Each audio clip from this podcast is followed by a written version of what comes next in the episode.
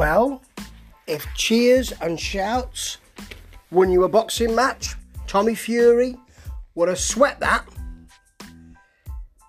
And he actually won in this four round match against Jordan Grant. But I wasn't as convinced as others were in his, is this his sixth fight?